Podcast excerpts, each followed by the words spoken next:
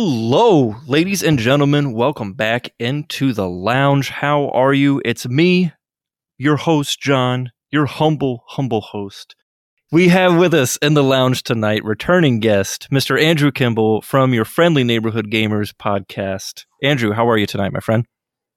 I'm doing pretty good. I'm excited to be back in the lounge uh, and talking about a game and uh, the series that it's a part of that I feel like are underrepresented in the games industry, but are really good. I think that I think this is a, a high quality series that's underappreciated in like the games industry as a whole, and so I'm excited to talk about it.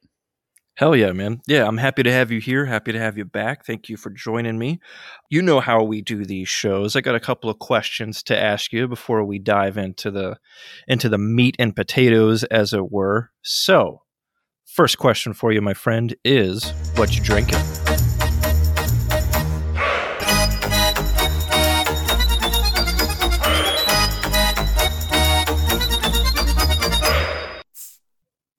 So I am currently drinking a beer out of Abita Springs in Louisiana called Andy Gator. Andy Gator. Nice. Yeah. It's a Helles Doppelbock. Um, it's a really, it's an 8% beer. Oh, nice. That for that level of alcohol is really smooth. Like, Yeah. you know, usually you get that kind of alcohol content in like your IPAs and stuff like that. And you got to deal with a lot of hops or maybe a bit more of a bitter kind of kick to it. But Yeah. this one goes down pretty smooth and that makes it dangerous. But it's been a been a long couple of weeks and it's Friday and it's Cinco de Mayo. We're going to talk about video games here. So I was like, yeah, what the heck? Let's do it. Yeah, we are recording this on Cinco de Mayo, so while you, dear listeners, won't be able to join us in having a brewski, um, have one in spirit, I guess. so, uh, as for me, so a couple weeks ago, I went out to uh, here in DC. I went to see uh, Orioles Nationals game with a buddy of mine. I had to go to a ballpark for the first time in like about a year, actually, and um, they had a, a brand of beer there called Cutwater, um, which I hadn't tried before, but I've seen. And local uh, liquor store here did not have the beer that I had at the stadium, but they had a different one. So what I'm having tonight is Cutwater, and it's their grape vodka transfusion. Huh. So it's it's uh it's Cutwater vodka with ginger beer, grape juice, and natural flavors, whatever the hell that means. but uh, it's uh, it's a seven percent, and much like your beer, I'm assuming it's very easy to to drink. Um, doesn't have like a bitter aftertaste or anything like that, but um, it's very smooth. It doesn't feel like a seven percent, but I'm sure it's going to kick in at some point during this episode. So That's the dream. Um, That's the hope, right? yeah, man. Um, because like you, I've had a couple couple long weeks, and nice to just finally kick back, have a brewski, and then uh, talk about some video games. So, um, that's what I am drinking. So let's get on to the next question here, shall we? What have you been playing? You just got pwned, pwned, pwned, pwned. You just got So, um, there's a good chance that you might have been playing both of these games as well. The two that I'm Sure. going to bring up uh, on consoles, like main kind of. I don't want to say real video game, but like I've been playing Jedi Survivor uh, as much as I have free time for, and then when I only have three minutes or one hand, I'm playing Marvel Snap. Marvel Snap. There we so go. So we can Yeah. go either direction first, which whichever way you want to go. So I unfortunately haven't been playing Jedi Survivor because I still yet own. I, I do not own a PS5 yet. I don't think that they exist here in Maryland. I've not seen one out in the wild. Mm, But uh, I've seen uh, f- fellow uh, podcaster and podcasting friend Ryan's been posting some screenshots in the Discord for list off. So I've been looking at those, and he's been talking it up. It looks like a really damn good game, and uh, I can't wait to get my hands on it because I really do enjoy Fallen Order. It was a great game, great story, and I want to see kind of what happens with my boy Cal Kestis. So you can talk about it a little bit though. What's your impressions on it from from what you played? If you like the first game, which I myself did, I'm I'm a fan of the first game. Uh, you'll like this one. It's it's a really it. good kind of what you would expect from a sequel where it's like they took everything they did in that first game and they're doing it here a little bit bigger, a little bit better. I'm just now getting to the point where it seems like the story and character stuff is really starting to kick off.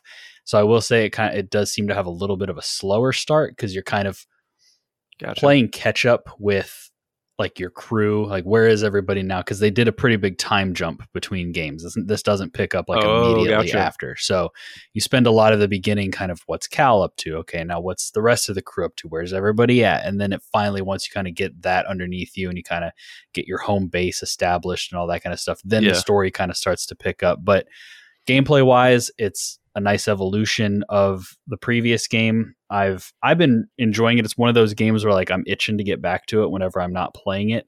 Yeah. it does suffer from some technical issues just like the first one did and i don't know if it's a similar case of they had to put it out by a certain date or if respawn just hasn't quite figured out the third person game like like they haven't quite nailed that yet.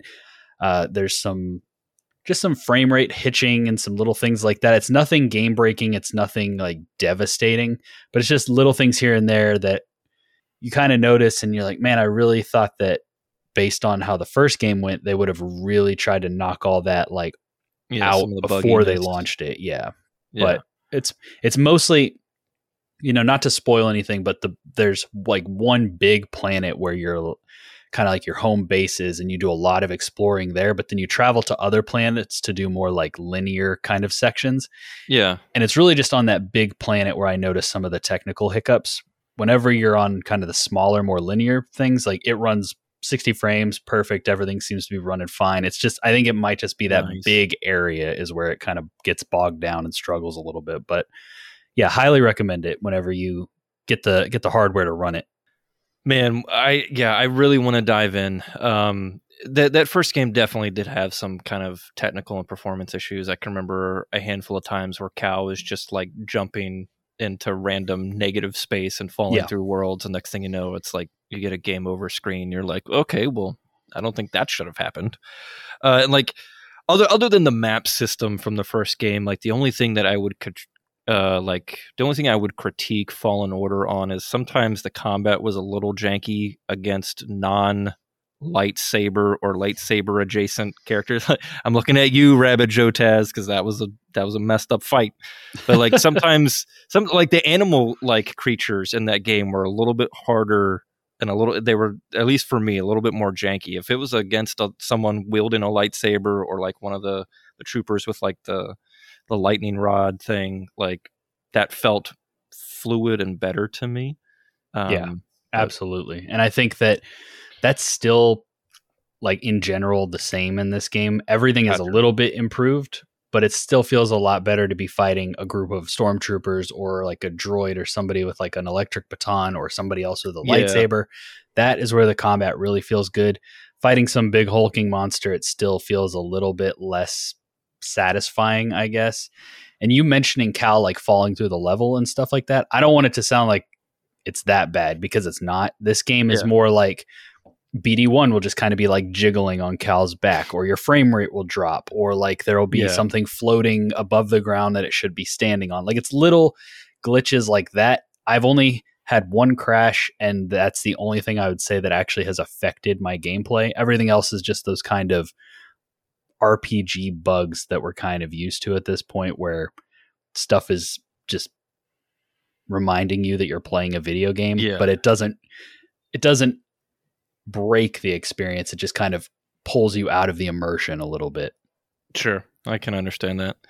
Um, the second game you mentioned was Marvel Snap, and I know that that's and, and like our whole podcasting community, every everybody and their mom has been playing this game for like months and months and months now. So I just cracked 3500 collection level a couple weeks ago. I'm up to like s- almost 3700 now, and I finished Pool Three Nice. um, which was I was not expecting to finish it as early as I did. I just ended up getting really lucky with two back to back caches that finished my pool three.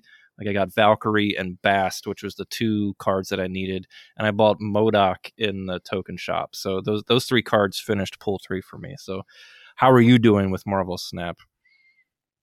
So the pool thing is something I need to go look up because I'm not sure where I'm at. I'm I'm around where you are collection level wise, maybe a little bit higher, but I'm not sure if I have every card. I may be missing like one or two, but I haven't like sat down and actually tracked it all and figured out, you know, which ones I'm missing. Like you mentioned Bast, I don't think I have Bast yet.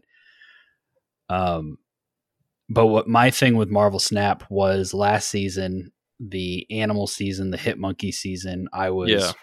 I was making a real effort to hit infinite man. and I was like watching YouTube videos and guides and and tweaking builds and actually trying things and I got to I think the highest I got was 87 and I finished at like 85 Damn. and the 80s were just brutal man working like you, like- working you. I spent about a week in the 70s where it was like up, down, up, down. I didn't know if I'd ever get out. And then one Sunday afternoon, I just switched to like kind of a basic Patriot deck with Ultron.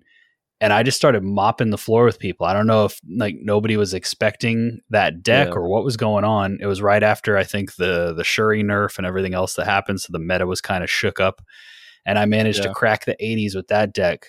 But then yeah, I spent the next like week and a half or whatever was left of the season just bouncing around in the 80s. I couldn't I couldn't really get any any footing. So I was I was happy with that. It's definitely the best I've ever done. I think before that the highest I got was probably in the 40s, maybe up to 50. Yeah, And so I was I was pretty satisfied with that. I've had a slower start this season cuz I was a little bit like, "Oh, I don't really do I want to do all that Yeah. again?" but I'm still having fun with it. I'm still tweaking decks. I, I, it's a great game to play with. Like, I have a, a new daughter who's about five months old, and so it's a great game. You know, when you got one hand, you're feeding her a bottle, something like that. Yeah. You can pop it open, play a match or two, and so it's really kind of been my go-to thing to do uh, when I have just a few minutes. And so I've I've really been enjoying it. I mean, it, I've been playing it since what was it? The Miles Morales season was it season two? yeah, that would have been like October, maybe. Yeah, so I've been playing it since then, and I'm still enjoying it and still finding new things Yeah. to try and new combinations and new ways to kind of challenge myself and like push to the next the next goal or the next thing. And so yeah, I think I think it's a good game. I've bought probably I don't know, maybe sixty or seventy percent of the seasons. Uh, yeah, Yeah. I haven't bought this one yet, but I might. We'll just kind of see how it goes. Um, I know because this is Guardians, right? It's supposed to line up with the Guardians movie, but I think next season is rumored to be like into the Spider Verse, and That would be cool. I'm a huge Spider-Man fan. So like if that's if that turns out to be true, I'm buying that. I may it may be the first time since I started playing this game that I actually pay for some variants. We'll see. We'll see how it goes. Spider-Man fan, you don't say. Yeah. Yeah. I don't know if anything tipped it That's off. yeah, name of your podcast, the logo, oh, anything Right. like that. yeah, man, I'm well. I'm happy for you that you got that high. the The highest I got was this current season or this past season as well. I got to 67, but I, I hit man. It was like a a three pointer at the buzzer, man, because it was like three hours before the season ended. Oh, I, wow. I ended up getting into the 60s. I was on the struggle bus in the 50s for a couple of weeks. Like it just seemed like no matter what deck I was trying out, like I I had made a pretty good move deck that I was Mhm. pretty happy with and and was getting some really good success with, and then I hit the 50s and it was like I was just getting destroyed. And the the card that's been like the bane of my existence has been Null because it's just like everyone's playing a destruction deck, and they throw Null. Uh, whose power is he just collects the the power equal to all cards that have been destroyed in the game, and it's just like someone just got a 64 power null on turn six. Like, how the hell am I going to beat that? like, because you know I Shang Chi to something else the turn before or something like that. But uh, I, I did it with a Patreon deck too. Uh, I call it the Patreon. So Patriot, um, Right. And Ultron. Yeah. and then uh, I, I actually I throw in uh, onslaught on mine too. So if I can get like right. Uh, Patriot plus Mystique down, and then throw onslaught on there, I'm usually doing pretty good. Yeah, that's a lot of power on the board. If you Yeah. isn't null a ongoing card? No, it's like is it um, on reveal? Or is it just an ability? Yeah, it's just an ability. Oh, It's- okay. Yeah, So yeah, you have to like Shang-Chi it. That's all you can really do. yeah Shang Chi or potentially Enchantress. I think. but uh, like I'm usually not running Enchantress in a in a Patriot deck. right. Yeah, it doesn't really fit. The uh the bane of my existence, and it's more because it's just like the laziest deck of all time, and because it's it's just so frustrating is Galactus. Galactus. Yep, I knew it. like you hit you hit those like upper tiers probably like maybe in the 50s definitely in the 60s and 70s and it's like every second or third person you play they drop the yondu they drop the wolverine then they drop the electro and it's like i know what you're doing Yeah. so then i just start building decks that have something to counter it and it's like i will say there's nothing more satisfying than countering a galactus deck especially if they've snapped it just feels so Yeah. good but it's just it's it's so frustrating because it's like it feels like a waste of time it's like such a it's Yeah. not a fun archetype to play against Not because it's the same thing every time if they drop galactus you have to sit and watch the animation like yeah. it it's so annoying they i think galactus will be the next card that they have to like majorly address because i see him no joke it's like every third person i play And same same for me. Galactus has been a pain in the ass, especially if the same person has like a combination of uh Nimrod. yep or, nimrods uh you know, like you mentioned Wolverine too. Um and sometimes like I've I've seen a Galactus null deck. So like Yeah. okay, destroy the entire board, you got Galactus and then null and then it's like again another 40 power or something. And it's like, well, okay. All of my strong power cards were on the two locations that just got destroyed. I got nothing. So what's really irritating is the ones that run um, because I got to the point where like okay I'll have a I'll have a counter for Null or I'll have a counter for you know something a try to win even if they Galactus.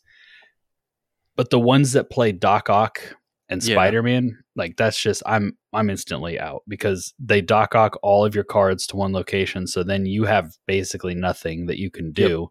And then they drop Spider Man so you can't even play and it's Yeah. like this, yeah. Here's your one cube. I'm out. You know. yeah, yeah.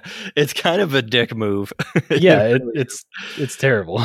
Um, so I've I've been playing, like I said, Marvel Snap too. Uh, I guess my cons. I've played a couple of console games. Um, and I remember like you and I were kind of chatting about it in Discord. So I finished Iki Island, the expansion for Oh Ghost yeah, uh, about a month ago. That was really good. yeah. really good. I was a huge fan of Ghost, um, one of my favorite games from the last couple of years. And Iki Island picks up like right after the end of the story, um, and a great story. Um, like it adds to the story to to Ghost because it takes place after the the original game, um, and it's its own contained story. It's really well done, and you get a couple of uh, couple new skills. You get a couple new armors. It's it's really fun. The Iki Island just looks gorgeous. Uh, it's kind of much like the original game where you kind of got you know a mountain region and then a beach region and you know it's kind of like all of these little little things together and um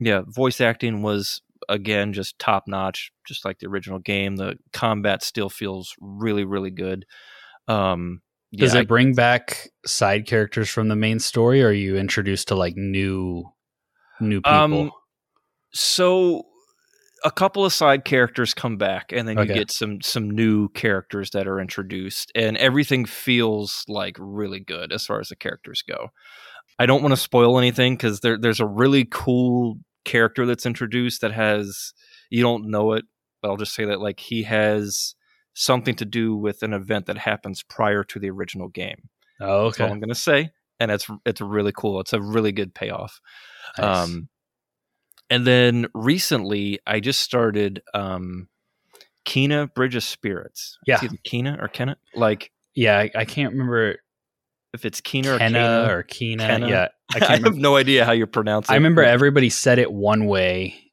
before it came out, and then when it came out, they're like, "Oh, it's actually this way." But I can't remember if it was Kenna, and then we dis- we realized it was Kina or vice versa. But yeah, I know I know the game you're talking about. I, I Yeah. played that game too. It was good.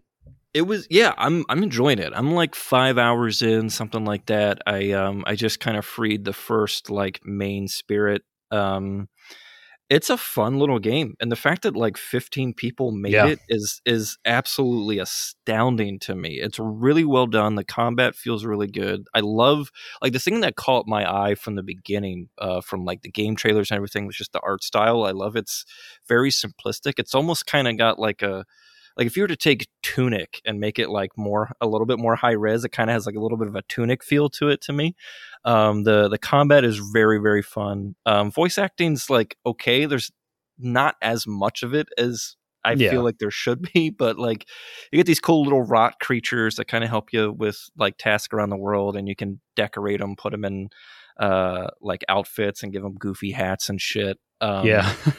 it's uh it's it's it's it's a really fun world and i love that they really just they plop you right in and they really don't give you much context and just go all right you're just the spirit guide go help spirits that are still stuck in in the realm haven't been able to cross over into like the death realm or whatever and it's like oh okay don't know what that means but let's go let's go hunt some spirits or whatever Yeah, I was going to ask you if you had kind of caught on to, I guess the the core of the the concept or the story of that game because it is kind of like a vibrant, kind of fun, almost Pixar esque world where like yeah everything looks really pretty. You got these cute little, like you said, stone critters helping you, but Kenna's job is, yeah, she's helping people move on to the afterlife or to the beyond or whatever. So the undertones of the story are actually like really kind of dark and sad once you kind of get into it. Yeah, I thought that game was really good. I will say there was a couple places towards the back half where I dropped the difficulty, like a couple boss fights that just got a little Sure. like cheesy. Because, like you said, it was just a handful of people making it. And so there are a couple points where it's like I could see you guys ironing some of this out in the sequel, but yeah, I had a blast with that game. I think I played it a year or so ago. Yeah, yeah I'm, I'm excited to hear what you think when you when you get to the end of it. Yeah, man, for sure. Yeah, I just down I just saw that it was on like PS Plus and I was like, you know what? It's finally like I'll I'll get my hands on this. So I've been playing that and then um the only other game I've really played was the game that we're gonna talk about um tonight, which I don't even think we actually mentioned in the opening. So sorry, listeners. You guys have been listening for 20 minutes and don't even know what in the hell this episode I'm sure it'll be in the title, and you know, unless you just press play. Yeah. Tonight, ladies and gentlemen, we are talking about Darksiders.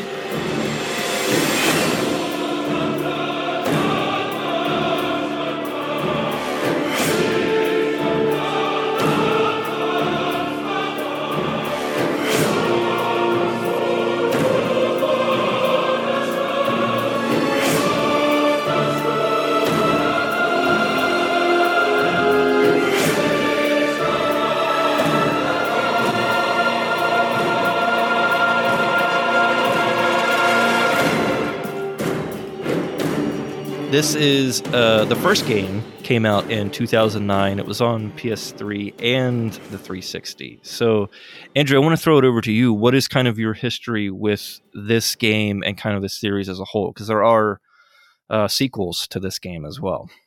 Yeah, which is obviously something we're going to get into a little bit just based on kind of how the story is structured for this series. But the my personal history was Darksiders 2 was the first one I actually ever played. Oh wow, with death. Yeah. And um I don't remember why. I don't remember if I was just like at GameStop and it was one of those like buy two get one free kind of deals or whatever they were doing and it was just like, oh, this looks kind of interesting. I don't remember how I ended up with that game, but I started playing it with really no expectations. And once I got into it and kind of realized, like, oh, this is like a darker kind of Legend of Zelda with a really like metal setting and story. yeah. I was really into the series. I will say two is the only one that I've never finished. I've played it two or three times and I get about to the same point in that game and I just kind of fall off because it has some kind of structure issues. It has some like length and pacing issues. I may even give it another shot because like prepping for this episode kind of got me hyped to like get back in and play some of these games again. So I'm like, you know, two, I've never finished two. Maybe if I just push past that point where I keep dropping off. Um, but yeah, so I played played two a couple uh played two that one time uh originally. I think when I went back to it was when they did like the remaster. Uh, and then I think on my Xbox One, I had Darksiders, the original, like backwards compatible. And I don't know why, but I mean, I knew I liked the second one, never finished it. I had heard the first one was good. It was just one of those times where it's like, ah, I don't really know what I want to play. Let me just hop into this, see how it goes. And I was hooked. I didn't put it down until I beat it. Like, I think that one is paced extremely well. The story is super engaging. It was the first game, and it kind of the way it approaches the story is a little bit more, I guess, like A to B. It makes more sense because two and three, and I'm not really sure about Genesis where it falls in there, but two and three are kind of like alongside one, like they're sequels, but they don't take place after one. So playing one kind of like narratively made a bit more sense. Right. Yeah. Like, so my my history with it is, uh, you know, I played one from from the time that it released, like, and I was blown away. J- Yeah. just like you- you're talking about, like, I loved this game upon release. I played it a bunch of times. It was it it hooked me it, for a lot of reasons that we're going to get into momentarily, and then. Um, when two came out, I was super psyched because uh, you know, I'm a huge fan of Michael Wincott. He's he's a great actor, and when Yeah. I when I heard that he was going to be the voice of Death, and I was like, hell yeah, let's go. And it just happened that like I got the game and I played like the first two hours, and then it was in between like a move and a and a and a breakup with a girlfriend, and then Yeah. I put the game in a box somewhere, and then that box has never resurfaced in the 20 years since. So I was like, well. n- haven't been back to that game, but like I've watched some like gameplay videos and stuff on YouTube. That's a game that I really want to get into. And sadly, honestly, the the first game is the only game in the series that I've played and finished. I never played three, and I've played the. There was a demo for Genesis which looked really fun as Strife, and uh, that one I I want to give a try. But like I don't want to go to the last one without playing two and three. Well, Genesis, I th- I've I've played Genesis. I've started it. Uh, me and my my buddy, we played a few hours of it, and it's just not my type of game, like gameplay wise. Um, but you play as War and Strife, and if you play Nice. single player, you like kind of swap between the two of them. If you play co op, then you each control one. But it's kind of like a top down Diablo esque kind of game. But story wise, I'm pretty sure it's like a side story. Like when just from what I got out of it, like you could probably hop into that and not spoil anything. I've also played and beat three, which I really liked. I know that it's kind of divisive on the internet. That was like post THQ, post like studio reshuffling. Like it was a Yeah, smaller team. I know that some people are like this game's not good. I like the character. I like the character growth. I like the way the story went. I liked the more, I guess, soulsy elements they added because, like, like you said, we'll get into it, but like the Darksiders and two are very much like kind of God of War s combat mixed with like Zelda dungeons and puzzles. yeah. Even Devil May Cry in there. Yeah, too. some Devil May Like- Cry. Three was a little bit more kind of soulsy. Like there was just a little bit of a souls twist to that God of War combat, yeah. and then still some puzzles and stuff like that. Um, and I think some people didn't really like that change, but three I really enjoyed. It's it looks great because it's the most recent game, obviously, yeah. and then I thought that it really it did a good job of kind of bringing all the stories together and then making me like really excited for a 4 that I hope we get someday. like I don't know Yeah, if we ever will, cool. Yeah. but I hope that they don't abandon this series. I really hope we get another mainline game. Like I if if they make a four, like an official Darksiders four, I hope it's finally something where it's all four horsemen kind of together. Yeah. And there there may even be some sort of co-op aspect Yeah. to it where you can pick each of either one of the four horsemen and kind of go through some sort of story arc uh, of of something. I think that that would be really cool. As long as they don't try to make it like a live service game, you know, where you play No, all yeah, four- yeah, yeah, no, just keep yeah. it with the because like without spoiling anything, I don't think that they're going to give Strife a dedicated mainline game. I could be wrong, Sure. but I, if you play through 3, you kind of get hints of like his story and like see where he was at for all this and so it's like, well, if they told if they kind of brought you up to speed with him in this game, are they really going to give him his own game? And also, we'll talk about it probably, but you get you get his guns as like secondary weapons in one Yeah. and two. So it's like right.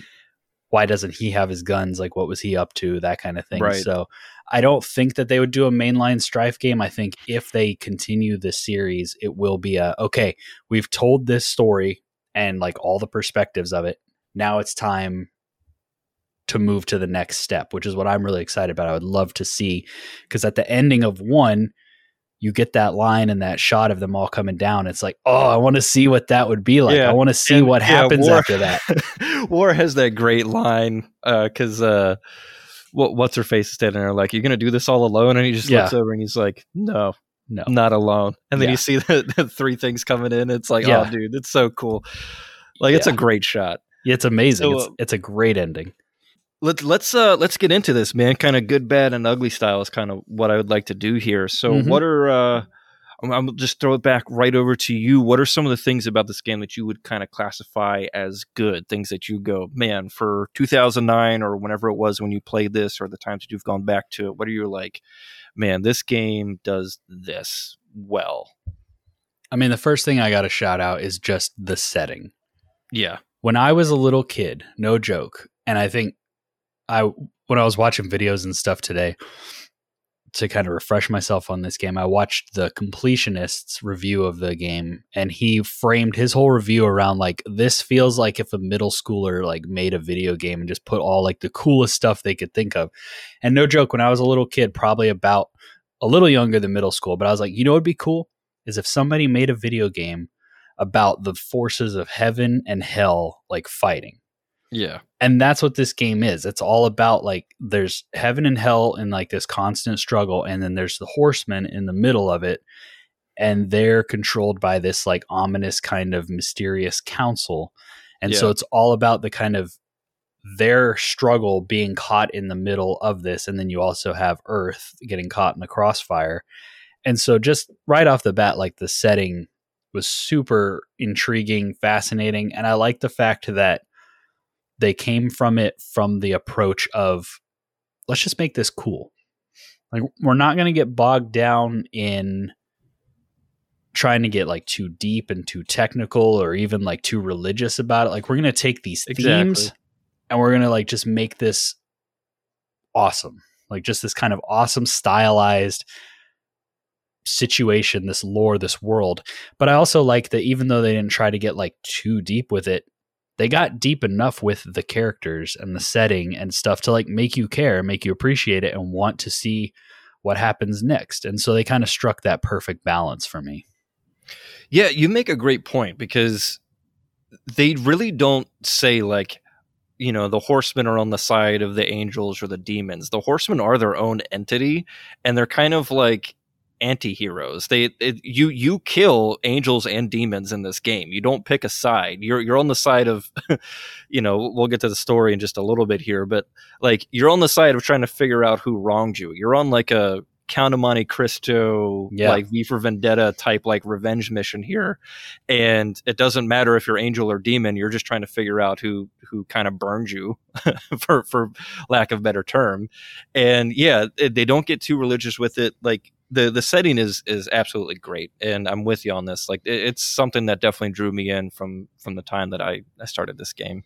One of the things like I want to I want to shout out to on top of the setting, the thing that like really kind of drew me in was this is like a top tier voice acting, like top tier. Like there are some banger dudes in this ga- in this game, man. We got Liam O'Brien who voices War. Most people probably know him from uh, the D and D podcast. Um, oh God, I'm blanking on it right now. Uh, Critical Role. There we go. Um, he voices War. You got Phil LaMarr, like who's just been in so so many games. He's Vamp in the Metal Gear Solid series. Uh, JB Blanc. Um, most people would know him as Rost from Horizon Zero Dawn. Like Oh yeah. he's the he's the John Ratzenberger of voice actors. You know who John Ratzenberger yeah, is? yeah. Every Pixar Yeah, movie. Yeah, e- yeah. Every Pixar movie, like that's literally JB Blanc, um, and he he he does Ulthane in this, like a guy with a Scottish accent, and it's Yeah. hysterical. Oh yeah. Um, we got Troy, like early in his career, Troy Baker. So this was before like Bioshock, Last of Us. Uncharted. Like this is like even Final Fantasy uh, 13. Like this is before that. So this is like early in his career. Who Troy is he in Baker. Darksiders? He is Abaddon. He's the, Okay. the angel that dies, and then he comes back as Right, the yep, destroyer. okay. Yeah. Yeah.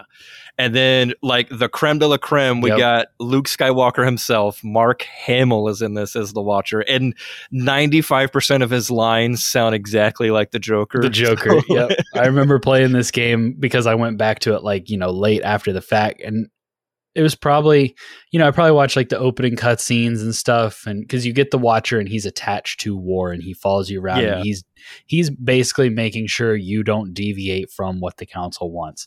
exactly. And probably within like the first couple like level or something, I'm like this this guy sounds like Mark Hamill's Joker, but yeah. is it like did he do a video game which wouldn't be like unprecedented but yeah i looked it up and was oh wow yeah sure enough there he is and he's he's like the least helpful character because like he's he's not wanting to help you he's No, yeah. there for like j- his name is the watcher he's literally just there to make sure that you fulfill your mission to find out what in the hell happened that's kind of started this war between the angels and demons like what in the he's hell? not really there to help you like yeah exactly Yeah, he's like And, a uh, babysitter he's like your your babysitter making sure that you're doing what you're supposed to do and not getting Basically. into trouble yeah Yeah. So, yeah, man, uh, top tier voice acting in this game, and it's it's so so well done for a 2009 game. Like, you'd be hard pressed to find a game that's got better voice acting from this time period. yeah yeah absolutely Any anything else in the good category for you that you want to bring up?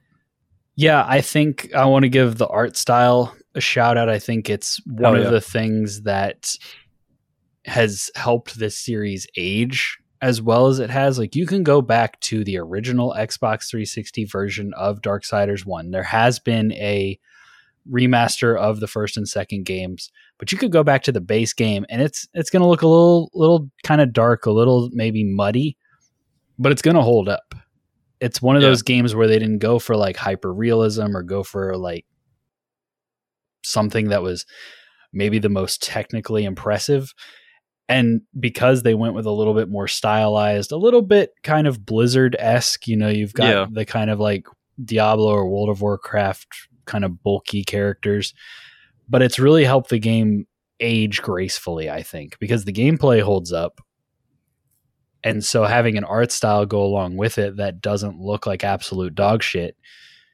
has really made it to where yeah you could i i wouldn't hesitate to recommend any of these games to anybody right now in 2023 i think that they could go Yeah. back and still have a good time with them Yeah, the the art style certainly is really cool. Every, everybody's got like ginormous ass hands, like like War, Ulthane, like all of these characters just have big ass hands. But like the art style really is cool. Like it's supposed to take place in like a post apocalyptic New York City, but like they really did a good job of not making sure that like oh hey over here's the statue of liberty over here is empire state like it no this is like a hundred years after the po- like after the apocalypse and demons and angels have been fighting for for a century now. Like everything is worn down and it looks really good. War himself just looks totally badass. All of the other characters and things that you meet really do look good um, I was just recently playing this on the PS4 remaster, what they call the Warmastered version,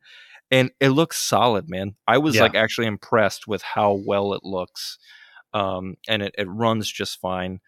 Um, and that actually leads me into like one of the other things I wanted to shout out was like the gameplay in this, man. It's it's so simple. It, it's very hack and slashy. So if you've played like the OG God of War series, or we mentioned Devil May Cry from like the early 2000s, like it's very very similar. It's basically a, a button masher. You'll definitely enter a room and then it gets sealed off and you can't escape till you defeat all the enemies. It's you know they're it's kind of like a carbon copy of some of these games, but it's very fun to play and it's very easy. It's not anything that um you know you need to really sit and take your time to kind of get to learn. It's just like okay, here's this attack, here's this attack, here's this attack. Let's just go. like it's it's very very easy.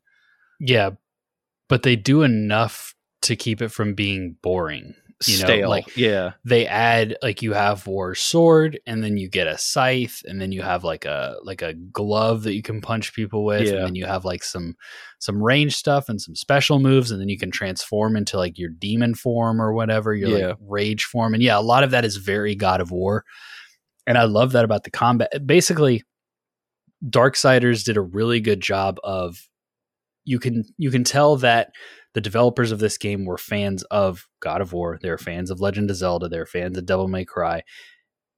And then they decided to take elements from all those games, some of the best elements, put them into their really cool setting and kind of environments. And it worked really well without feeling like a knockoff. Like it feels like its own thing.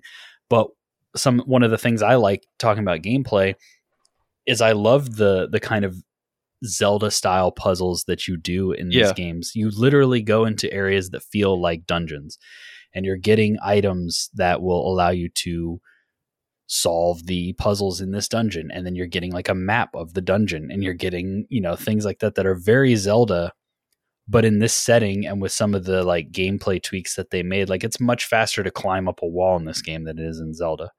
sure, exactly. And then they straight up give you the portal gun at one point. yeah, yeah, you do get a portal gun, and it's really fun. And so it's like they just you can tell that the developers are fans of good video games and they're like what if we took some of these ideas and put them into our video game and then they made a really good video game with that.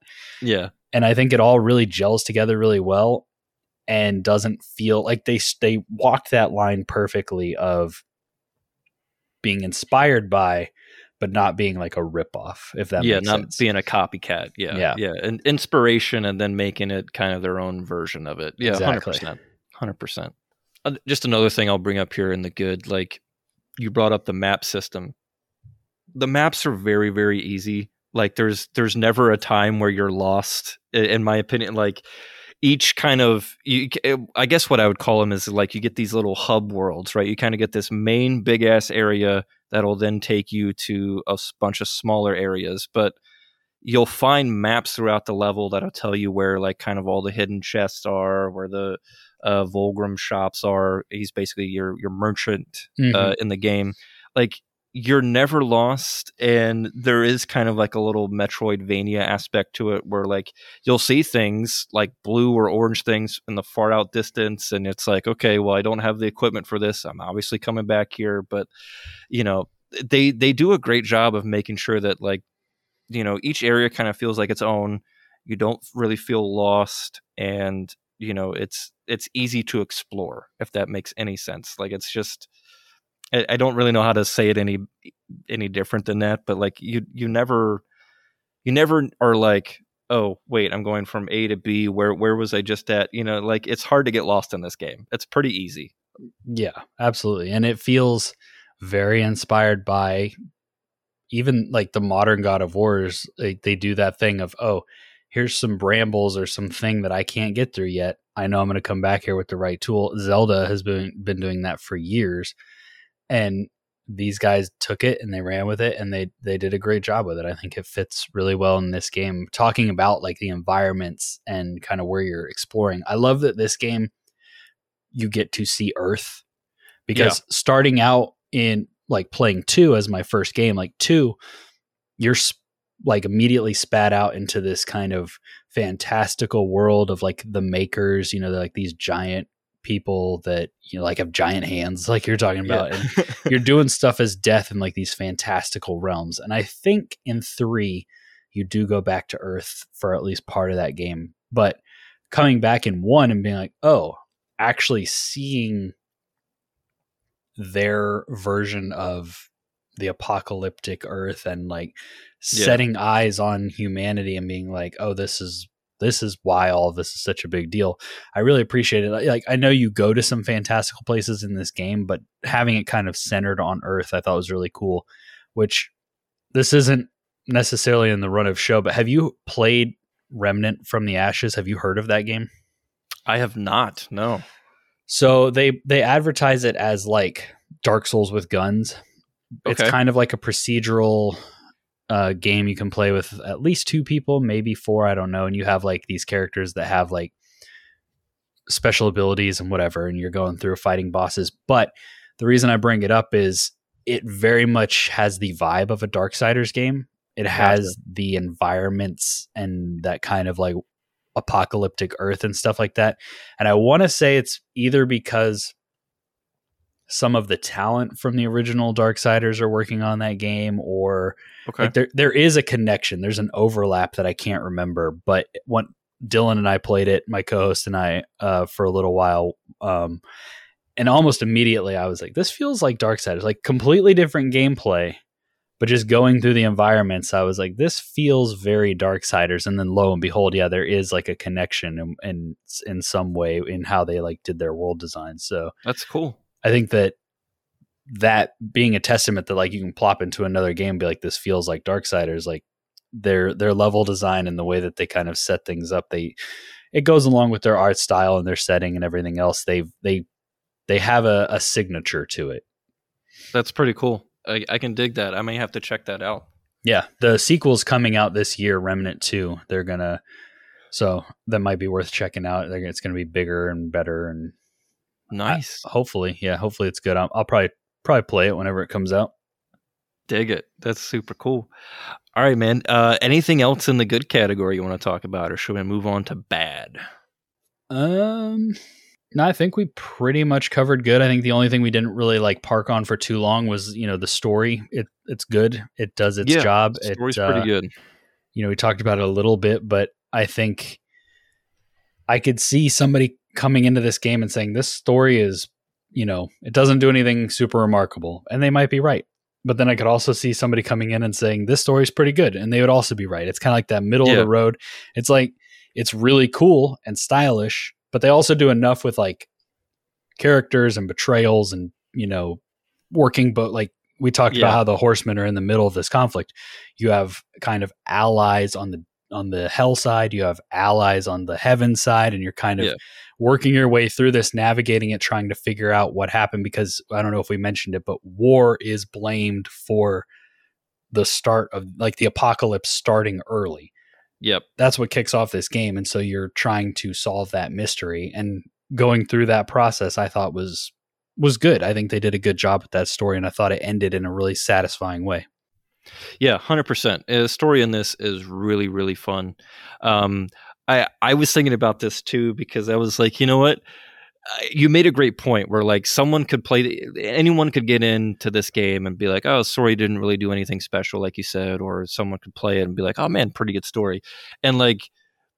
I, I'm probably kind of like right in the middle. While I think it's a good story, I think like this I I was trying to find a funny way to classify it. Like I feel like this could be a hangover game. Like you could you could play this game with a hangover, start it and finish it because the game's like twelve hours, and Right. be like, okay, someone like did something to me and then I killed him at the end. Like that's kind of it's Right. like you know, it's kind of a hangover game. Like you, you could you could play this and not really pay attention and just play it, enjoy the art style and the combat, and be like, oh yeah, cool, good good twelve hour game.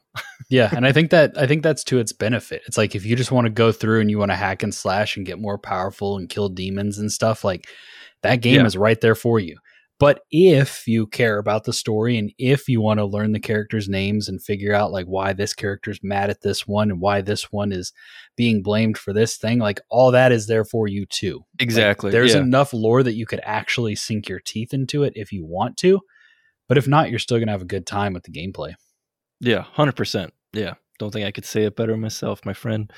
All right, let's move on to bad.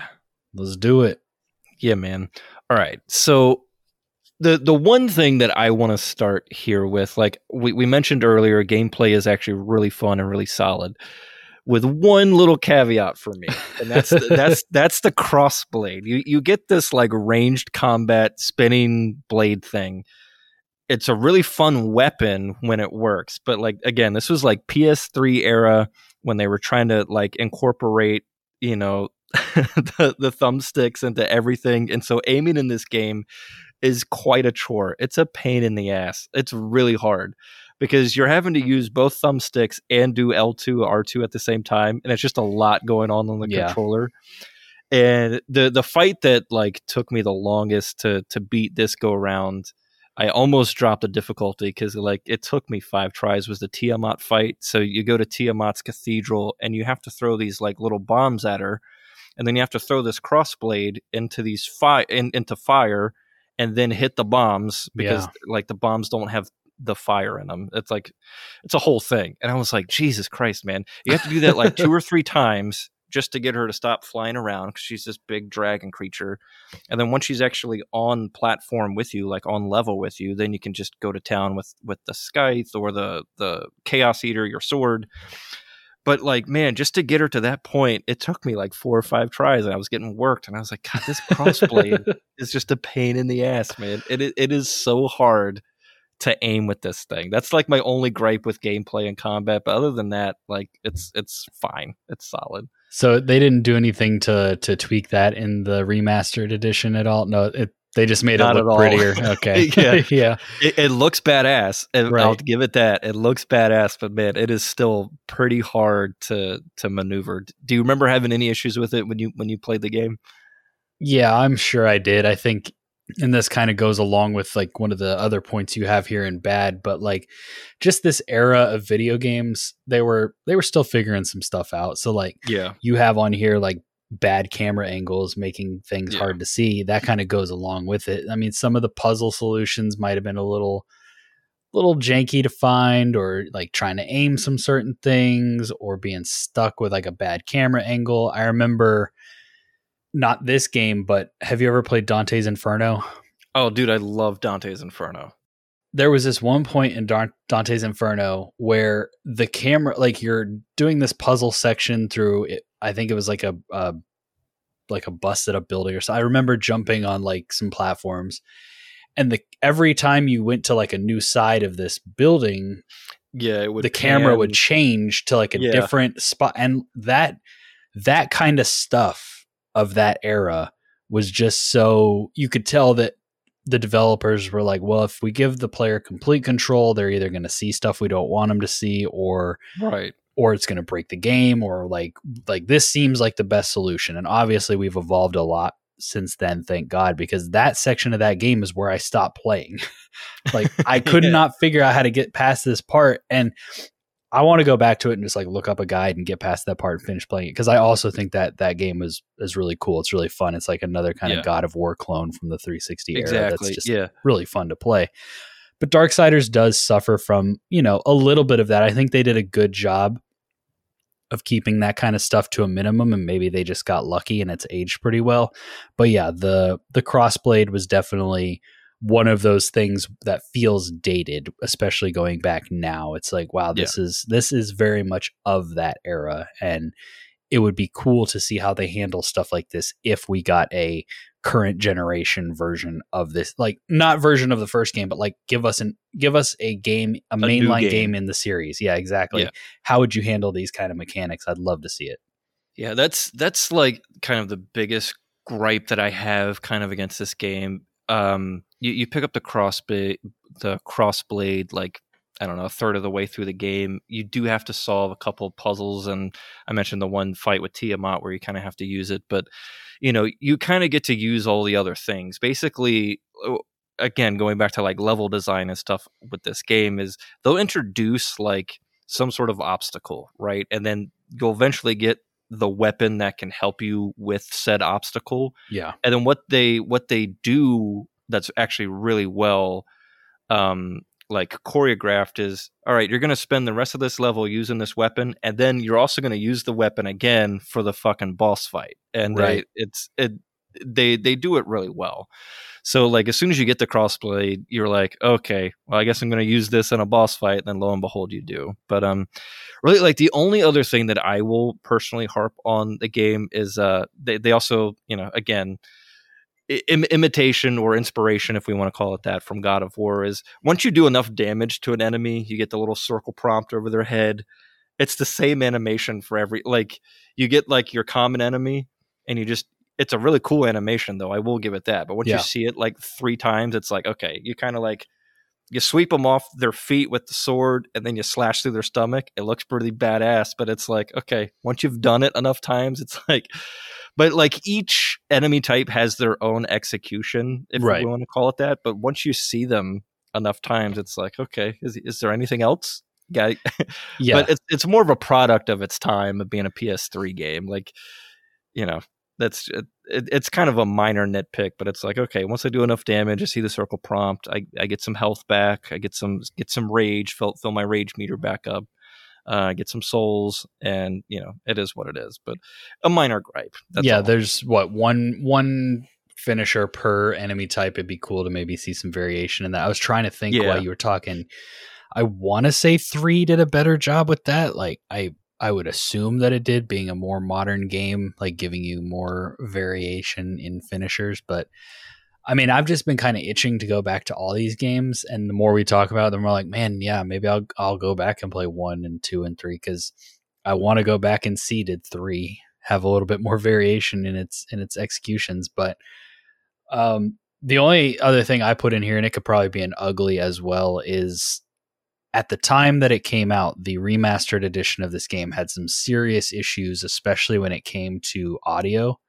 yeah, Like there were just major audio bugs where like sound effects didn't work and like certain audio things just didn't happen.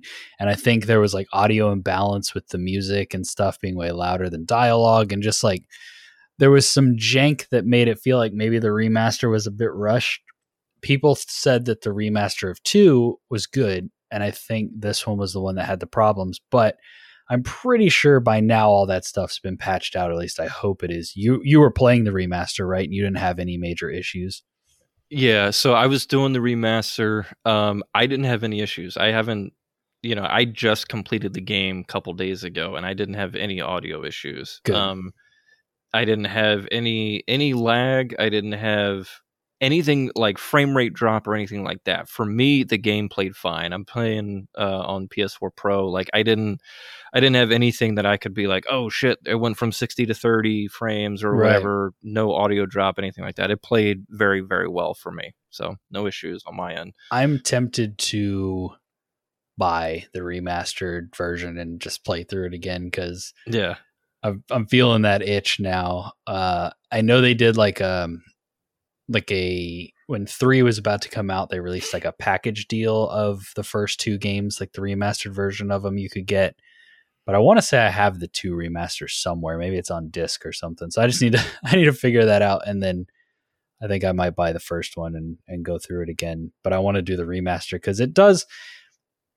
Like I, I was saying earlier, you could play the 360 game and it holds up. But if you look at them side by side, like the remaster, they did a really good job of like making the colors pop more. There's like yeah, it just looks better. Like they did a good job of making everything look better and probably run better. And so I I, I would love to play the best version of it that there is. Yeah. So Yeah, the the color contrasting actually is pretty pretty cool because like a lot of the uh, apocalypse version of everything, especially like in New York City, buildings and everything look it's it's a lot of grays and Yeah. browns and stuff. But then like War himself is like wearing red. His sword kind of lights up orange when you're when you're swinging it, and basically anything blue or green or yellow like kind of really stands out. These are like orbs and things that you want to go get. So like they really make the colors pop. yeah. Like that was something that I noticed in this remastered version. Like it looks it looks good. It really does.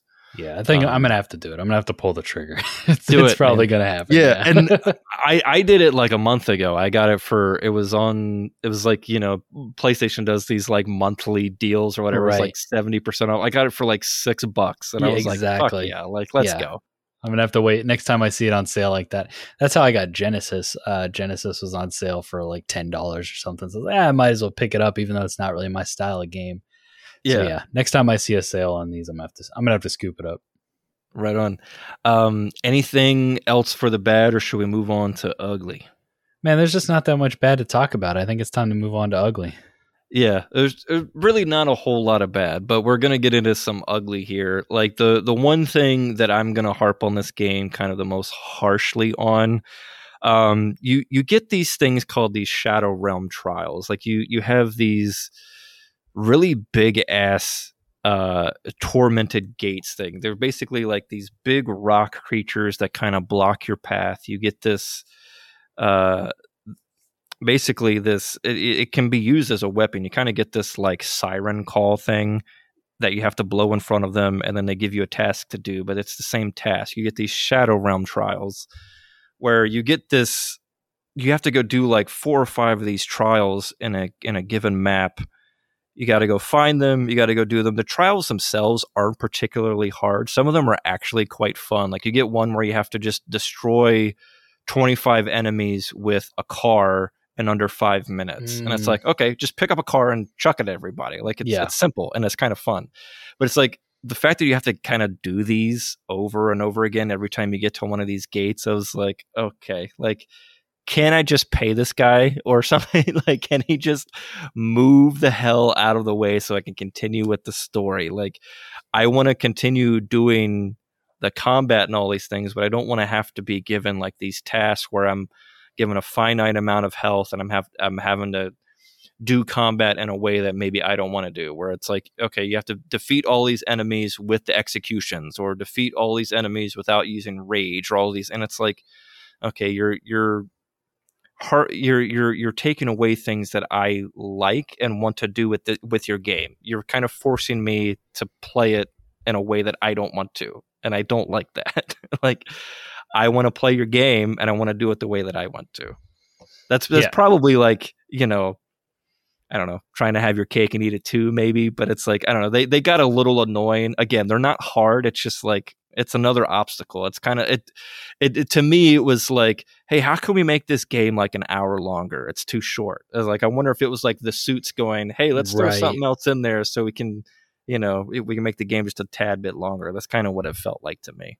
It's something that if this game released today would be like optional content. Like it would be in the Yeah. game and it would be there for completionists or maybe you would get like some sort of a reward if you did all those things, but it Yeah. wouldn't necessarily gate your progression. Like you could you could mainline the story or whatever and then if you wanted to you could do these on the side. Yeah. Having them be I guess uh, mandatory or forced sounds like the biggest issue with, you know, this system. And like we said earlier, this game it shows its age in some areas, and this this feels like one of them. again they're they're not hard it's just kind of annoying um and sometimes they introduce like a new enemy type or it's like a beefed up version of like a common enemy.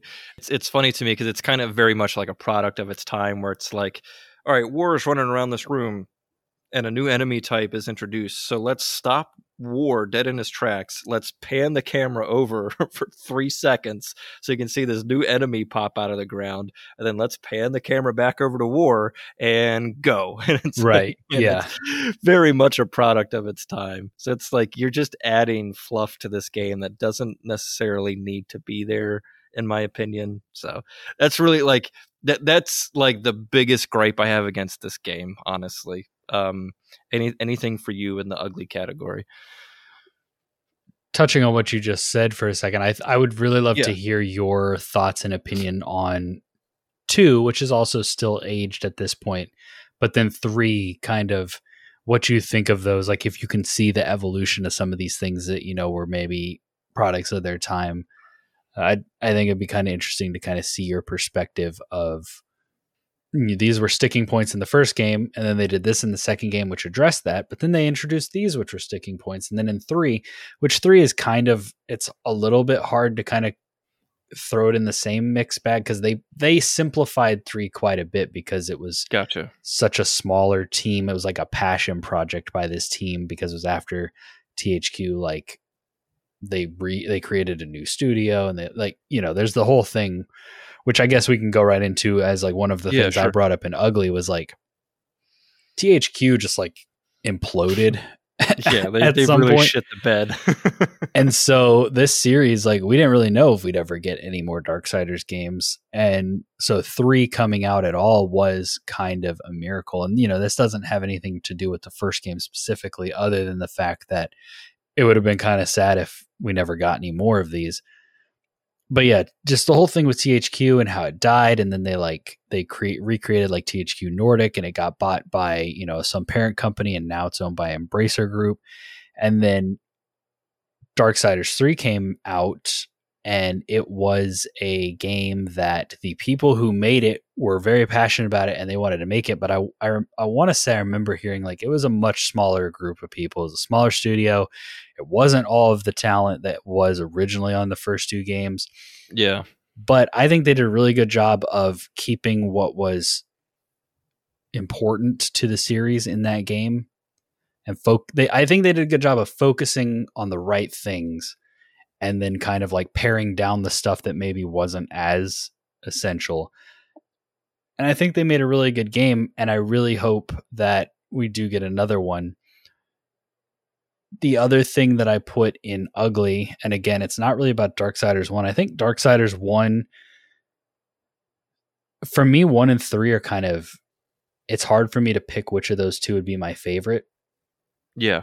one just it's an impressive game as like a first game in a series and a first game from that studio yeah. like they did so much right and 3 is kind of the exact same thing where it's like this is an impressive game from a kind of new studio a passion project a smaller team like in a lot of ways there's some parallels there but so my uglies are more about like the industry and the series but like the this ugly is something that you could look at as oh this is an interesting take on storytelling or you could look at it as it's really annoying that this story doesn't ever move forward because in the first game when you play as war and i'm going to keep this like as kind of base level as possible i don't want to spoil anything like specific Sure. but war is accused of kicking off the apocalypse like we said and then he's imprisoned for what like a thousand years or something a hundred years. a hundred years.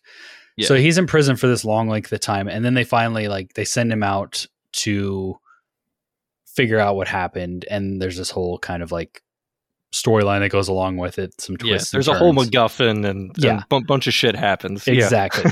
but in that hundred years is where two takes place, and death Yeah. is like off doing his own kind of essentially like a side story, a side project, and it does tie into war's situation and it does tie into the overarching story.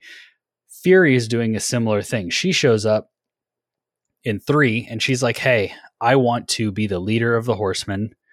And uh, I can't remember. I think War is like still chained up when she's talking to the, the council about this. And she's like, I don't really care about this dude right now. I want to be the leader. And they're like, okay, go kill the seven deadly sins. And so your job in that game is to kill the seven deadly sins or capture them, I should say. And of course, there's some twists and turns and some betrayals and some things that happen. And eventually, kind of, you know, Fury grows as a character.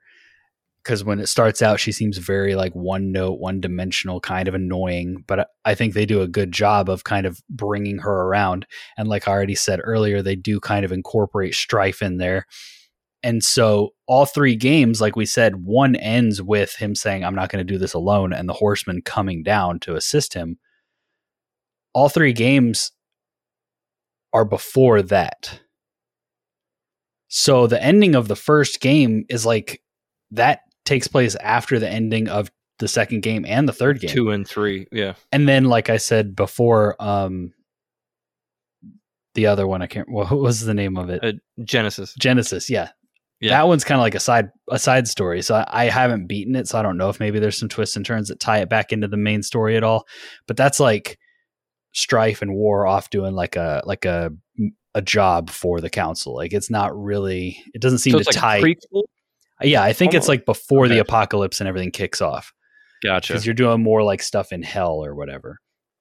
Okay. which is still cool. Like it's still more stuff in this universe, but it doesn't really affect the main story. And like I said, I haven't beat it yet, but that's kind of the that's why I'm I really want them to do a four or like uh they don't even have to call it four. It could be like maybe Darksiders Awakening or Darksiders Apocalypse or like call it Yeah. whatever you want, but like give us the next chapter Yeah. of this story because Darksiders 1 is technically has the end of that story in the first game. Then you play 2 and 3 and they tie into that story, but they don't really do much to progress the plot. 3 like I said does do some stuff to tie things together and to kind of like see like what was Strife up to as well.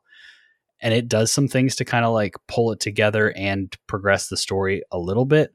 But like, I really want to see that next big step, if that makes sense. I want to see like, all right, the apocalypse has happened. We broke the seventh seal. All the horsemen have been called down. Like shit's going down. What does that look like? That's what I want to see. And I would, I really hope that either there's some passion there or maybe these games are making just enough money to justify it. But like, come on, like give us that next, that next big step. I, I want to see him take on the council, man. Let's go. take on that charred council. That would be pretty cool. All Yeah. four horsemen. Exactly. Take on the council. There's that. And then, but just also at the end of the first game, like they break the seventh seal. The apocalypse is in full swing at that point. Like heaven and hell are at war. Earth is screwed. What does that look like in this universe? Like, show us that. Let us play it.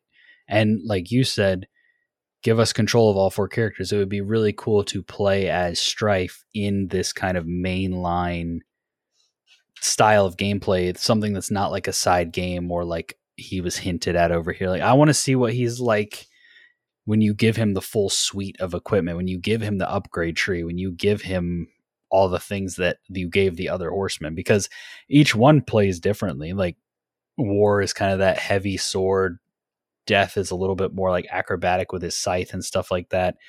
Fury is probably the most different that they've done so far with her She's got the cool dagger thing. and yeah, her daggers dagger and being able to like they they soulsified it a bit so like dodging and parrying is very important in that game so i'd love to see what they do with strife being someone who's primarily like a gun wielder Yeah, that would be pretty cool. it would be really dope to see like what does that look like and maybe even the next game could be all four of them together but you mainly play as him and you can control the other th- I, like i don't know Yeah, kind of like a like a Dragon Age Yeah. style kind of game where like you, you you have your character that you're controlling, and then you can like do like party actions. or like the guardians of the galaxy game that came out a couple years ago where you're yeah, like, yeah, you're kind of controlling yeah i don't i have no idea how they would do it or if the budget's there or whatever but i even just like take gameplay out of it and just narratively like i want to see that next step that next chapter i guess like yeah. we've and kind of kind of bring an end to the story. exactly yeah Basically, we've yeah. we've seen this stuff from every perspective possible just about what happens next yeah how does it conclude like what it what happens Yeah, And so I think that's a little ugly. I can see where people would be like, you know, it's kind of cool that they're taking this unconventional approach to storytelling. But at a certain point, it's like, okay, but also I want to see the end. like I want to, Yeah. I want some conclusion to all this. Yeah. No, I'm man, I'm with you 100%. I think the way that they told their story were kind of all these things, maybe not like fully simultaneously are happening, but like they all kind of happen within the same time period, 1, Right. 2 and 3.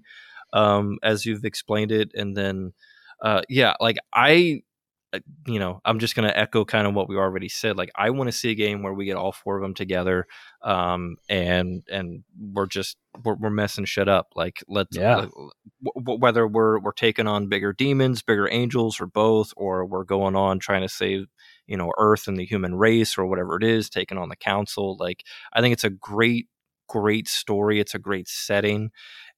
You know we touched on it earlier. Like it's not too religious or anything like that. So I yeah I I feel I'm with you. I feel like that last like minute long scene at the end of the first game definitely sounds like it's kind of the end of the series. We need like we need everything. We already have the stuff leading up to that. We need kind of like like a 10 or 12 hour game in between. It kind of just explains everyone kind of the band got together, we played one last show.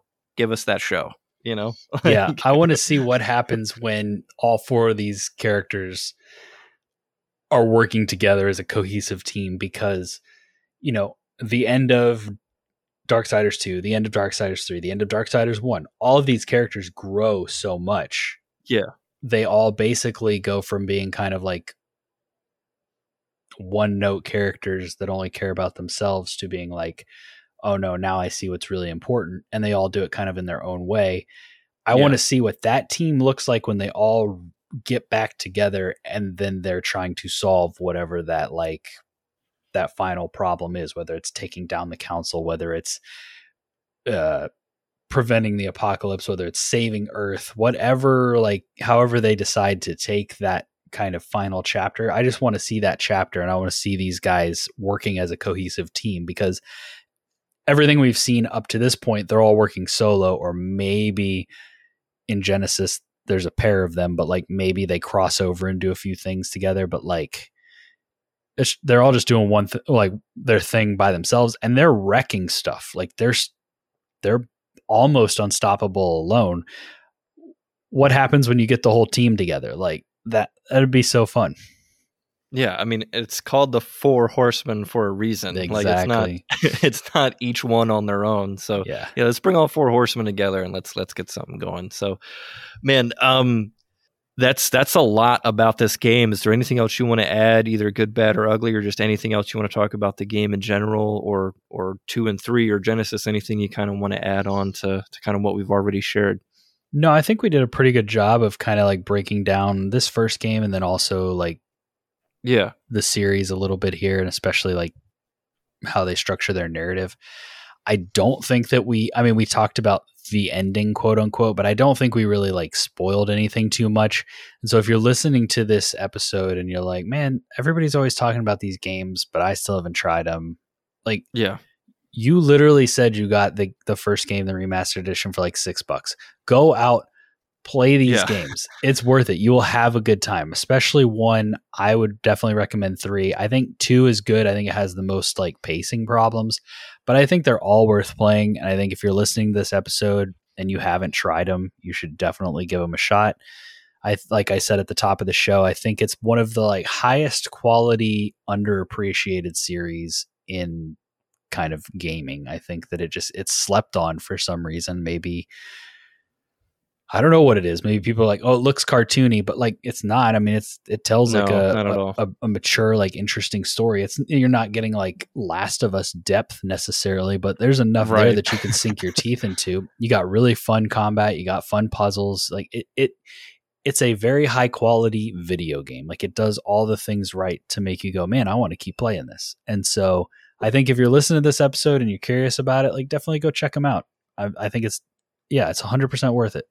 Yeah, hundred percent worth it.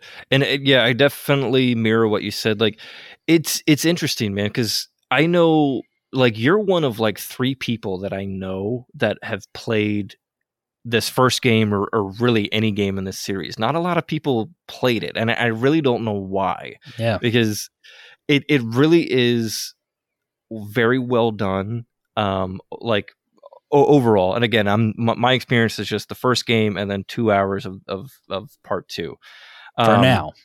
for now, for now, I you know up, upon playing this first game again and then doing this this episode with you, my my interest is piqued, and I want to know more about the the characters and the stories. I want to check out two, three, and Genesis. But like, yeah, it's certainly worth it to go in if you were a fan of Devil May Cry, God of War, these games, or even like the Zelda games we talked about too. Like, it's definitely worth your time. Um, if I were to ask you to give like a one to ten grade, like what w- what would you give it like numeric value? The first game or the series? Uh, well, we'll just stick with this game, just the first game. The first Yeah. game, I mean, it's like it's a really strong eight out of ten, probably. Yeah. Like on our effing gamer scale, I'd probably give it like a an A or a really strong B. Like it would be that like kind of 89 90s range. Like we talked about some stuff that's dated, you know, there's definitely some things that show its age, but like even with that, you're going to have a hell of a time playing through this game if it's if if you get it, if it if it's something that clicks with you, I think there's no way you're not going to enjoy the ride. Like it's it's one of those games that I think it's just really well made from top to bottom. I think you can feel, you know, I, I think I talked about this on our our Witcher episode on our show, but it's like you could feel the passion of the developers in The Witcher, and I think the same is here, where you can feel like you can feel that the developers were very inspired by some other series, but you could still feel that they wanted to make a good video game here. It didn't feel like a copy paste. It didn't feel like a cash grab. It didn't feel like a uh, like a license game that was thrown together in six months. Like it feels like something where the people behind it actually cared. And I think that shines through. And I think that's part of the reason why it aged so well and why it's still worth playing today.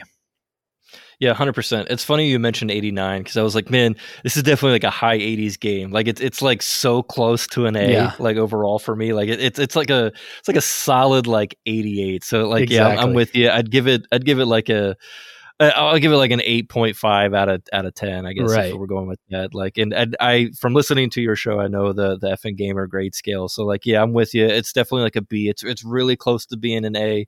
It's definitely not S tier, but it's like it's it's right on the cusp of being like an, an A type game. Like it's like a solid 88, 89, like you said. So it's a really fun game. Um, I, I would highly suggest you check it out if you're a fan of any of the other games that we talked about. So um, I think that's going to do it at least for this gaming portion. I didn't put it in the show doc, but I wanted to do something to kind of end the episode here. Um, so as I have guested on your show, I know that you guys typically end with a game, and I wanted to do something Ah. Something kind of like that, kind of get revenge because I did lose Oh. to you. oh, revenge. Okay. yeah, I did lose to you on the on the episode that I was on, but no, it's it's kind of going to be. It's not really a, a game per se, but it's going to be. Um, I, I kind of wanted to do. I had this idea where I wanted to do kind of like a, a sort of a fantasy football draft style thing, and then I'm going to post kind of the the teams, if we want to call it that, kind of online and kind of see like uh, who gets the most votes. So Okay. the topic for tonight is not video game related. So we're gonna we're taking video games okay. out Okay. and uh, we're gonna do a draft. So you're familiar with fantasy football, obviously, kind of, sort of. Yeah, uh, we do a like a, f- a video game version of fantasy Yeah, football on, on our show. Yeah, the fantasy critics Yeah, draft. so exactly. yeah, so I figure we'll we'll do like a you know kind of a snake draft. Where we're just gonna do we're gonna do three picks, and as you are the guest, you'll get the first pick. But what we're going to be drafting, ladies and gentlemen, is the top three Pop Tart flavors. Pop tarts. Okay. We're going Pop Tarts, man. Just something fun and interesting to kind of end the episode here. So There's a lot of Um, flavors out there, probably way more than I know about. there are probably over a hundred. There, Yeah. there's like there's like a few. Uh, I came prepared with like one or two that I'm like, I want those flavors. If they get picked, it is what it is. But uh, I have I have a couple of backups. But um, if you need a minute, go ahead and just just think. You can do a quick you know research on the fly, quick Google search, or if you got a couple in your head, we can just dive right in. So take your time. I've definitely got one in my head that uh since I get to go first, I think I'll grab here. Yeah, there's definitely, in my opinion, there's a 101. There's like a, a, a Mac Daddy top dog pick that if you take it, I, I can't complain because it's it's my favorite flavor. Wow, the pressure's on. Um Pressure's on. my first pick is going to be the frosted brown sugar cinnamon. Brown sugar cinnamon. That is the one. Yep. Yeah. That dude. That is the 101 in my opinion. I That- feel that like yeah, is- that when you think Pop Tart, when Pop Tart pops in your head, that's what Yeah. you think of. Like you maybe Yeah. you think of like one of the fruit flavors, but you, you everybody knows like the brown sugar cinnamon. And honestly, like the little life hack that I have for brown sugar cinnamon pop tarts, you, you put them in the toaster, right? As soon as they come out, put just like a little, like just a little smidge of butter on the top. Oh, Dude, it's so good. It is so good. So good because it just melts and ah, it's so good. Yeah, I can't complain. You that that is the 101. So, all right, I'm going to take my my uh my first pick in round 2 and then we'll do a snake draft. I'll take first pick around uh uh I will end round 1 and then I'll start round 2. So, okay. I figured like if you if you were gonna take brown sugar cinnamon, I was like, man, I, I need to make a pivot. Like, what would be the next like round one pick in Pop Tart flavors?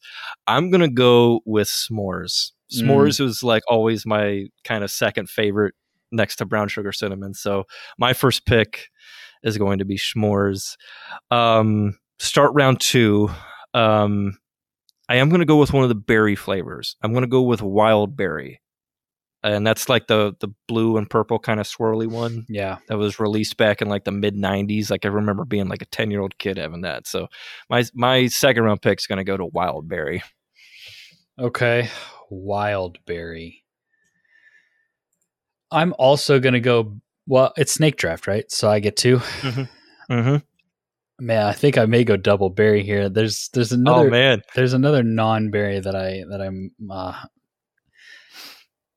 thinking about like kind of the color scheme slash flavors that I always like like when I think Pop Tart, what pops in my head immediately, and it's strawberry and blueberry. yeah. So I'm gonna take those two berries, and we'll see if my other one gets picked up by you before it comes back to me. Well, the, uh, we're just doing three, just doing three. So Oh, you- so that's it. Got yeah, it. yeah. Okay. We're just gonna do, gonna do top three pop tart flavors. So Then we'll see if you pick up the last one I was thinking. all right, well pressure's on because you had another berry. All right, um, man, I, I feel like I'm gonna pivot here. Honestly, I, I had one in my head that I was going to pick, um, but I need like a banger ass flavor here in the third round just to end this. So you got strawberry and blueberry. Man, I tell you what, frosted cherry is pretty damn good. I'm looking at the fan favorites page right now, and it's like number three. so Frosted cherry, yeah, boom. All right, done, done. yeah, it's So- up there, man.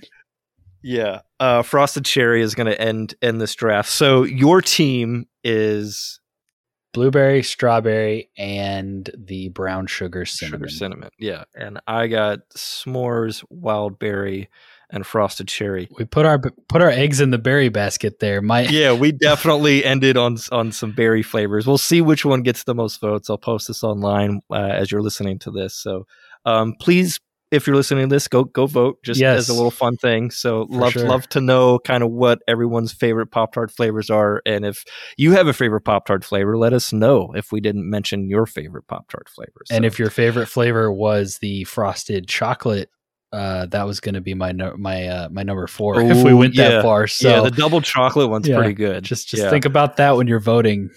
That would have been my next one. No, yeah, that's that's my honorable mention. Yeah. I guess if we're Uh, doing honorable mentions, kind of list off style, I'll do chocolate chip. Chocolate chip's always good. Oh I mean, yeah, chocolate. I mean, it's hard to beat chocolate. I know some people like they're like, ah, I don't really like chocolate, but I mean, most people, most people are down with chocolate. yeah, hell yeah. So nice, that was fun. right. Yeah, man. Ladies and gentlemen, that's going to bring an end to our episode. Andrew, I want to thank you so much for coming on and talking Darksiders. This was a great, great time. Thank you for joining me in the lounge. Um, where can people find the Friendly Neighborhood Gamers? Yeah, absolutely. So if you're listening to this podcast, then you know how to find podcasts. We are also a podcast. Uh, you can find us on all of the podcast platforms. Uh, Your friendly neighborhood gamers. We are also on YouTube. We do a lot of kind of quick reviews and we do some like topics rankings. Uh, my co-host dylan put up a really excellent like buyer's guide for destiny 2 if you're trying to get into that game it's very daunting. So he put together a very comprehensive guide over there. Um, we've done reviews on trying to think of some of the more recent ones here I think the most recent was State of Decay 2 at the time of recording this. And we've, we did do, I know I mentioned Star Wars earlier. We did a Star Wars Jedi Fallen Order review. That was Yeah, kind of bef- Order. before we changed up our format a little bit. So it's a bit more conversational, a little bit longer. But yeah, we've got some reviews over there, some fun stuff on YouTube if you like the more kind of visual format. Uh, and then on the podcast, we do deep dives into games. We do um, topics. We do interviews. And so, if you're listening to this, a great place to start would be listening to our interview with Jon. We had a great time over there, like he mentioned. We did uh, we did a game at the end that apparently he lost. I did not remember that, but he sure did. So we're gonna have to bring you back on so you can uh, try to redeem yourself over there. But yeah, Yeah, that- man. that's a good place to start. And then yeah, we just if you like if you like video games, come check us out because that's that's what we do over there. And yeah, this has been Yeah. a ton of fun. Thanks for letting me kind of geek out about a game that I don't get to talk about probably as much as I would like. Uh, this this has been a blast. So thanks for having me. Yeah, man, appreciate you coming on. This was fun. Um, yeah, do go check out your friendly neighborhood gamers. It is a very fun show. Um, Andrew and Dylan really make a good, good product. Go listen to them and support them. They make good stuff. So, ladies and gentlemen, thank you again for listening to this show. You know where to find us, VGL underscore podcast on both Twitter and Instagram. and our Discord invite is in the show notes of this podcast. So, thank you guys again, and we'll catch you on the next episode. See ya!